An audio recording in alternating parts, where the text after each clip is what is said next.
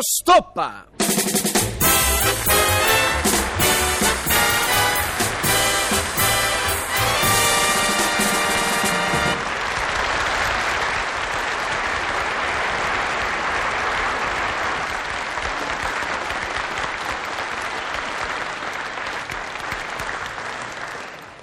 Gabriella? Gabriella? Gabriella? Non c'è. E allora chi mi vieta di gridare al mondo che sono arrabbiato? Nessuno, accidentaccio. E allora grido. Sono arrabbiato.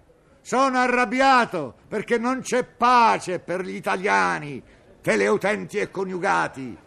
E io sono teleutente e coniugato. E tento il mio bravo relax cullandomi sulla poltroncina a dondolo trasformata dalla fantasia, in amaca spinta dalle conturbanti odalische che affollano il mio immaginario harem personale. Sono lì ad ondolarmi, dimentico completamente del mondo reale, semi-assopito, con la mente piena di magiche visioni, le gambe di Sofia Loren, la bocca di Virnalisi, gli occhi di Ursula Andrews, vividi, iridescenti come stelle luminose, sono lì, tra le vaghe stelle dell'Ursula, quando lei scandisce la domanda cretina. A che cosa pensi? Ecco, la dilapidatrice ufficiale del mio unico stipendio ha parlato. Si è rivolta a me con il preciso scopo di ottenere una risposta.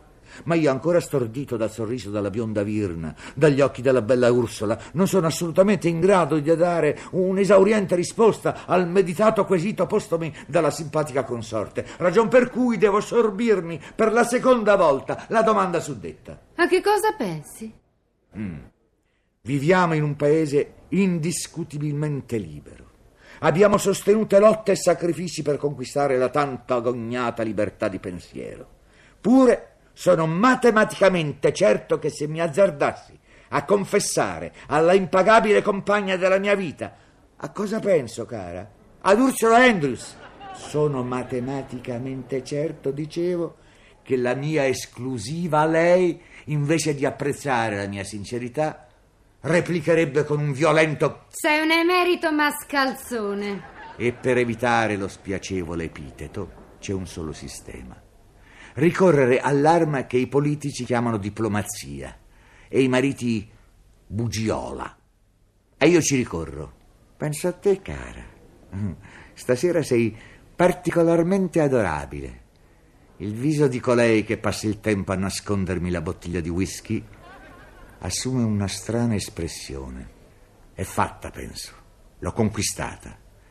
E ritenendo chiuso il discorso mi appresto a tornare al mio Ursula e alle mie Sofie quando la voce dell'impareggiabile mi raggiunge violenta, come un colpo di scudiscio. Sei un emerito bugiardo. Fermo restando l'emerito, sempre meglio bugiardo che mascalzone.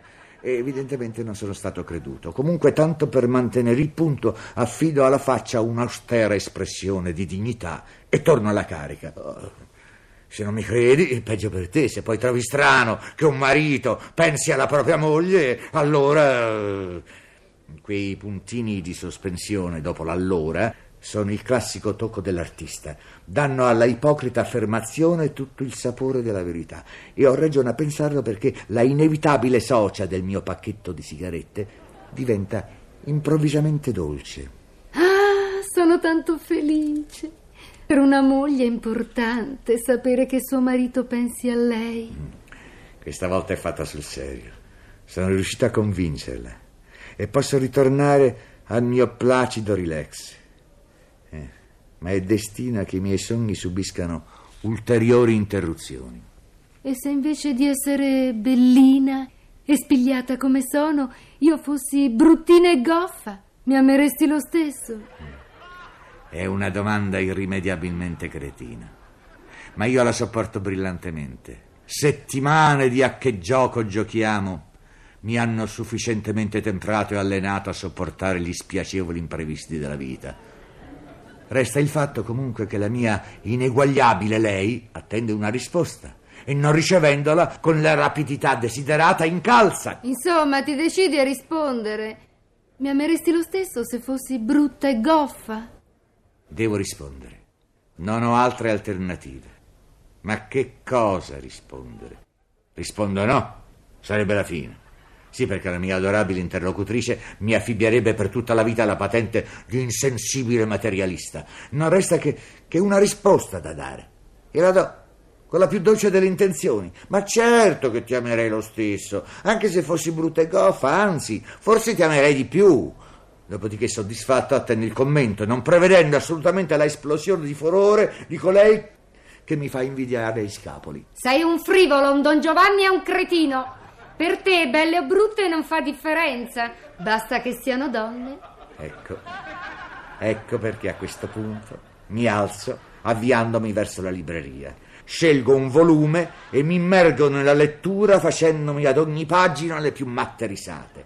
Perché, scusate il paradosso, nello stato d'animo in cui mi trovo, la vita di Landru mi sembra il libro più giusto e più divertente del mondo. Accidentaccio!